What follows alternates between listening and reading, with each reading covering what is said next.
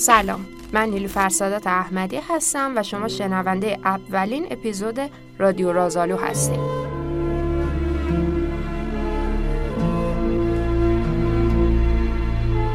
صحنه که میگم تصور کنیم می‌خوام ببرمتون به شاید چیزی نزدیک هزار سال قبل. تصور کنین یکی از انسانهای یه قبیله ای هستیم. که همگی همراه با بقیه اعضای قبیله دور نور آتیش توی بیابون جمع شدیم. روشنایی آتیش فقط حلقه شما و نزدیکانتون رو روشن می‌کنه. اما اگر سرتون رو برگردونین و به افق نگاه کنین می‌بینین که بیابون و تاریکی بی انتهاست. ممکنه صدای حیوانای وحشی یا کوکوی یه جغدی رو تو دل شب بشنویم که با صدای ترق طروق آتیش همراه شده. ممکنه ترس برتون داره. به دلایل مختلف. به خاطر ناشناخته هایی که توی دنیای بیرون وجود داره و شما ازشون میترسین. به خاطر گناهان یا اشتباهاتی که فکر می‌کنین درون خودتون هست. یا موجودات شروری که از عالم ماورا ممکنه بهتون حمله کنن. اما اینجاست که مادر رئیس قبیله وارد قصه میشه. با گفتن یه داستان درباره روح گوزنی که پدر بزرگتون با شجاعت و دلاوری شکارش کرده و اجازه نداده که جادوی سیاه بهش نفوذ کنه آرامش و احساس همبستگی رو به شما و دوستانتون برمیگردونه. اون گردنبندی که از جنس شاخ گوزنه و تو گردنتونه شاید حاصل همون شکاری باشه که پدر بزرگتون قهرمانش بوده. مادر رئیس قبیله به این شکل داره شما رو با روح داستان و روح طبیعت پیوند می‌زنه.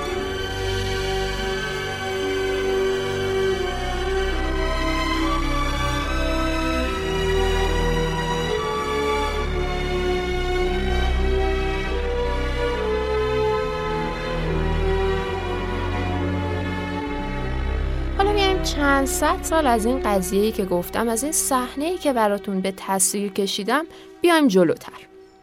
مثلا بریم تو دوران انقلاب صنعتی دوم یا سوم. توی دورانی که زندگی کاملا مکانیکی، ماشینی و یک نواخته. شاید حتی یه چیزی شبیه فیلم عصر جدید چارلی چاپلین. مثلا شما یه کارگر کارخونه هستین که باید از صبح تا شب توی یه شیفت کاری دوازده ساعته یا حتی 18 ساعته هر پیچی رو که از جلوتون رد میشه سفت کنی. فکر کن از صبح تا شب کارتون همین باشه. دیگه ارتباطتون با طبیعت با روح گوزن با نور آتیش و با سرما و تاریکی بیابون قطع شده. ارتباطتون با دنیای غیرمادی و اسیری کاملا بریده شده. حتی وقتی که می‌خواین توی تعطیلاتتون تفریحی کنین استراحتی داشته باشین بازم چهار دیواری های مختلفی محصورتون کردن. اگه بخواین برین رستوران باید تو فضای بسته باشین. اگر بخواین تو خونه استراحت کنین بازم توی فضای بسته این پیوندی با آب و هوا و طبیعت ندارین. این همه فشار و افسردگی و محیط کار و آلودگی های صنعتی و غیر و زالک و چی می‌تونه تسکین بده؟ چی می‌تونه هموارش کنه؟ باز این صحنه ای که میگم رو تصور کنین شما همون کارگری هستین که مثال زدم از سر کار برمیگردین خونه می‌بینین یه کتاب رو میزه کنجکاو میشین شروع می‌کنین به ورق زدنش کم کم باهاش همراه میشین. توی اون کتاب راجع به پادشاه ها و ملکه های باشکوه راجع به شوالیه های شجاعی که با دیو و غول و اجده ها می جنگن راجع به موجودات ماورایی که هر کاری دلشون بخواد می‌تونن بکنن و هر تغییری که دلشون بخواد می‌تونن به وجود بیارن صحبت شده. وقتی میخونینش برمیگردین به دل جنگل به عطر کاج به بوی درختا به سرمای بیابون یا حتی به ترق طروق آتیش. این صداها و بوها رو اطرافتون احساس می‌کنین و وقتی کتابو میبندین تا یه مدت این حس خوب باهاتون میمونه. شاید فردا صبح که دوباره بخواین برگردین سر کار همچنان سرکارگر عصبانی و قنق و بد اخلاق باشه. شاید همچنان شما مجبور باشین 18 ساعت شیفت کاری فقط یه پیچ و سفت کنین. ولی یه چیزی تو وجودتون تغییر کرده. اونم امیده.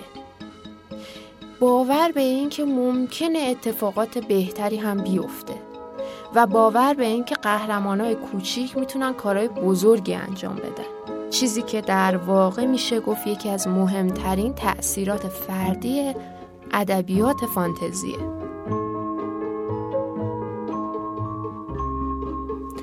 اگه تا این لحظه با هم همراه بودید و هر چیزی رو که گفتم با چشمای بسته با دقت تصور کردید و توی زندگی کردید از الان به بعدم با هم همراه باشید شما شنونده رادیو رازالو هستین و قرار راجع به ادبیات فانتزی، ژانر فانتزی و دنیای رنگارنگش با هم یه عالمه صحبت.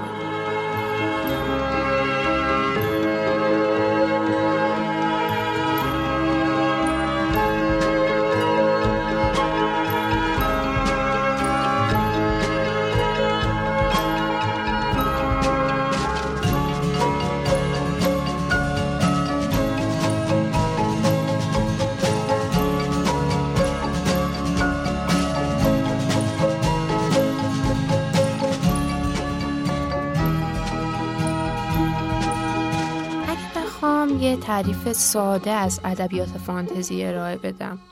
یه جورایی راجع به چیستی و هستیش باهاتون صحبت کنم.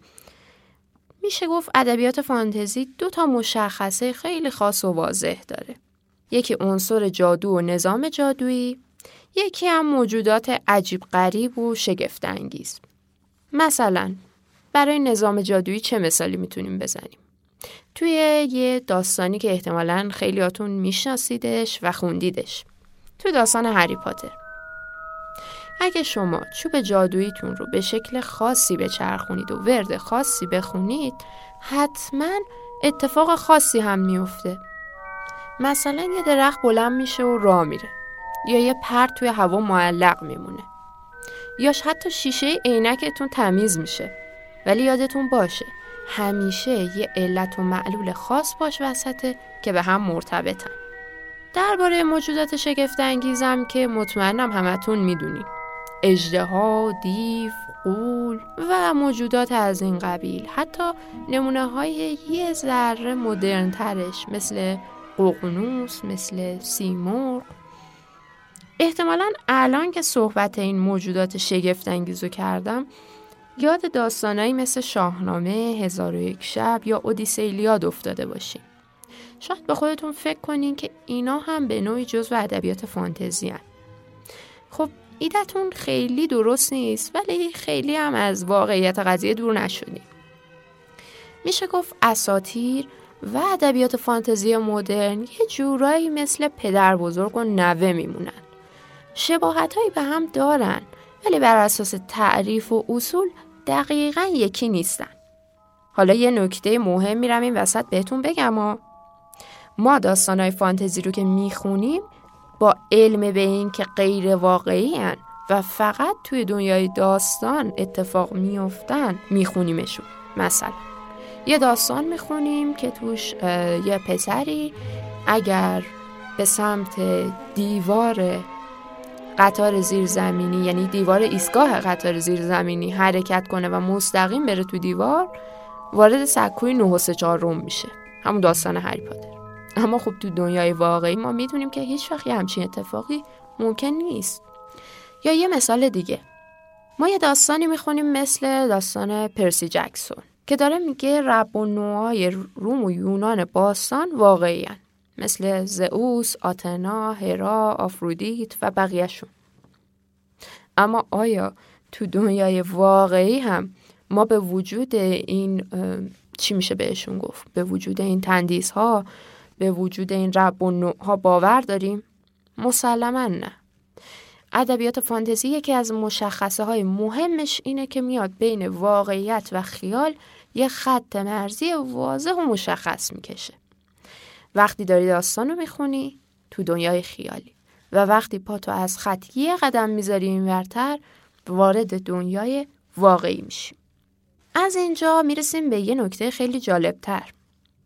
اینکه فانتزی یه دیدگاه به شدت گسترده و جهان شمول داره که در واقع میشه تاثیر جمعی و اجتماعی ادبیات فانتزی. می‌دونین فانتزی سعی می‌کنه از دور به همه چیز نگاه کنه. از بالا مثل یه تصویر ماهواره سعی می‌کنه فرهنگ ها، ملت ها، تاریخ و سیر حرکت فکری جمع زیادی از آدما رو در کنار هم بررسی کنه. یه نمونه خیلی جالبش میشه کتاب نقمه یخواتش. ما وقتی نقمه یخواتش رو می‌خونیم شاید دیدگاهمون به نوعی راجع به قرون وسطا تغییر کنه. راجع به دنیایی که اگر تو داستانهای قبلی یعنی داستانهایی که قبل از نقمه یخ و آتش درباره قرون وسطا نوشته شده مطالعش کنید می‌رسید به این که داستان شوالیه هایی با زره زرین پادشاهان و ملکه های عاشق پیشه و مهربان و دنیایی رنگارنگ و زیباست. اما ما وقتی نقمه رو می‌خونیم با روی واقعی تاریخ مواجه میشیم. با شوالیه هایی که از هیچ فساد اجتماعی و اقتصادی روی گردان نیستن. پادشاه های پیر و چاق و کم عقلی که یه عالمه بدهی بالا آوردن و ملکه هایی که حاضرن هر کسی رو بکشن تا فرزند خودشون جانشین حکومت بشه. این چیزیه که ادبیات فانتزی به ما یاد میده.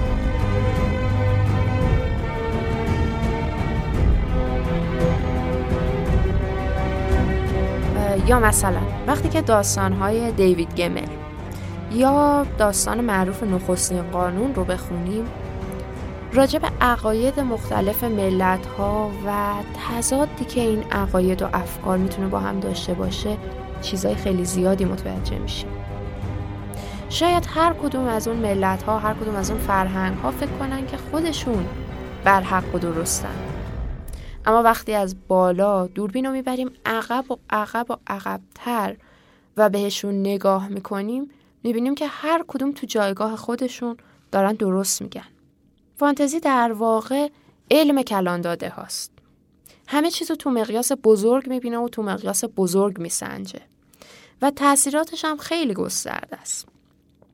این مثالهایی که می‌خوام براتون بزنم در واقع جزو ادبیات فانتزی نیستن. اما می‌خوام بهتون بگم وقتی مثلا کتابی مثل الیور تویست توی قرن 19 توی جنبشی که برای کودک های کار تشکیل شده بود اینقدر تاثیر داشت یا کتابی مثل کلبه اموتام توی جنبش لغو بردارداری آمریکا اینقدر موثر بود حالا شما فکر کنید یه کتاب ادبیات فانتزی می‌تونه چه تأثیری داشته باشه؟ خب مسلمه وقتی ما میخونیمش سعی می‌کنیم که اشتباه قهرمانای داستان یا شاید حتی بشه گفت اشتباه ملت هایی رو که داستان درگیرشون کرده تکرار نکنیم به همه چیز بزرگتر، وسیعتر و دقیقتر نگاه کنیم و حتی منصفانه تر.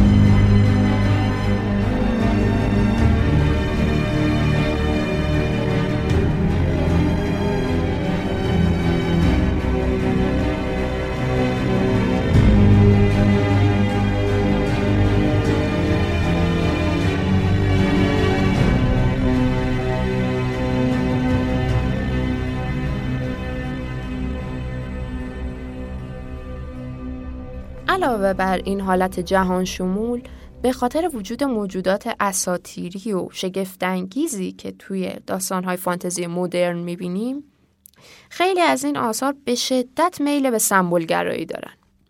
مثال بارزش میشه داستان ارباب حلقه ها که به نوعی تقابل خیر در برابر شر یک از مفاهیم اصلیشه. و البته این مفهوم توی خیلی از داستانهای ادبیات فانتزی که بعد از ارباب حلقه ها نوشتن هم تکرار میشه. یا مثل کتاب آلیس در سرزمین عجایب که سعی می‌کنه از زاویه دید بچه ای نگاه کنه که دنیای عجیب غریب و بی ربط و منطق بعضا اشتباه بزرگترا رو اصلا درک نمی‌کنه. یا نارنیا که حتی بهش لقب انجیل کودکان دادن. داستان انقدر سمبولگرایانه است که مفاهیمی مثل آفرینش قیامت ظهور مسیح و مسائل مختلف دیگر رو عین به عین و به شکل کاملا سمبولیک از انجیل الهام گرفته. یا یه نمونه خیلی عجیب غریب ترش میشه جادوگر شهر اوز. شاید باورتون نشه من خودم هم وقتی اولین بار شنیدم باورم نمی‌شد که جادوگر شهر اوز توی یه قسمت یه اشاره و یک الهامی از جنبش های کارگری آمریکا گرفته. یه داستان دیگه هست که در واقع میشه گفت جزو ادبیات فانتزی دستبندی نمیشه. حداقل نه به اون شکل متداول. اما اگر می‌خواید یه نمونه خوب ببینید که به شدت سمبولگرایانه نوشته شده و از عنصر جادو و موجودات شگفتانگیز تو سمبولیک ترین حالت ممکن استفاده کرده نمایشنامه پرنده آبی اثر موریس مترلینگ رو اصلا از دست ندید.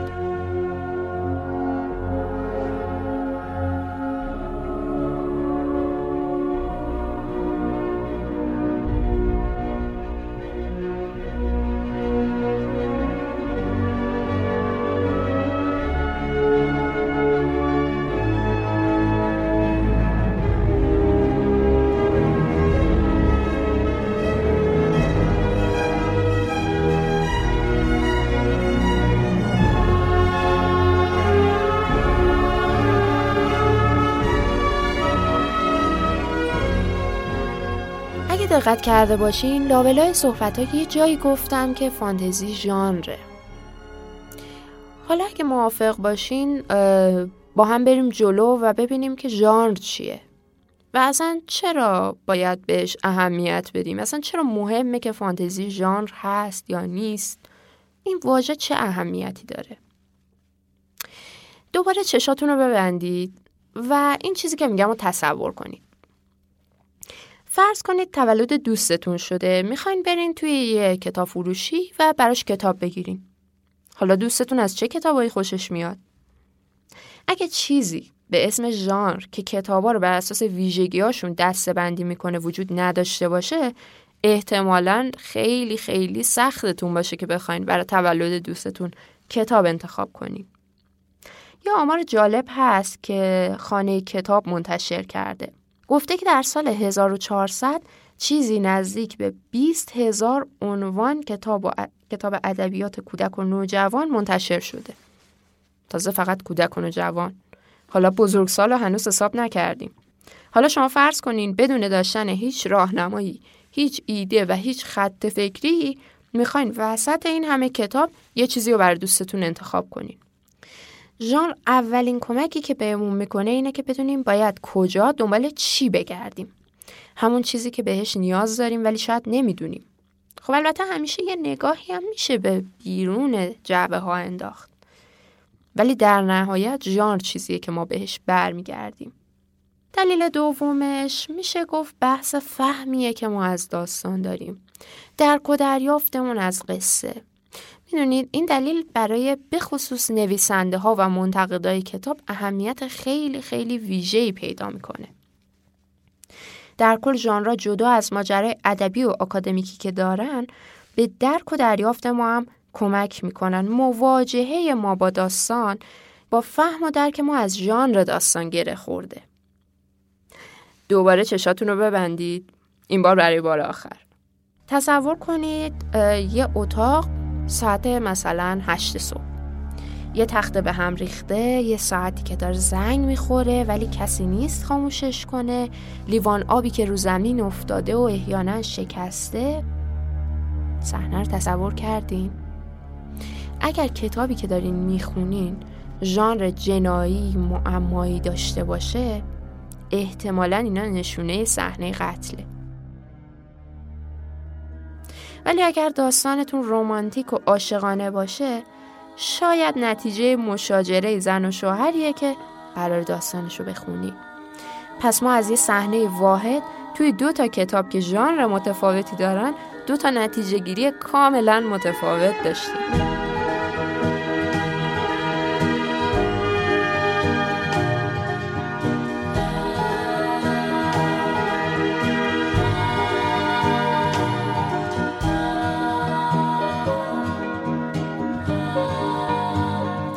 دلیل سوم و اتفاقا مهمی هم البته وجود داره. اونم بچه اقتصادیه.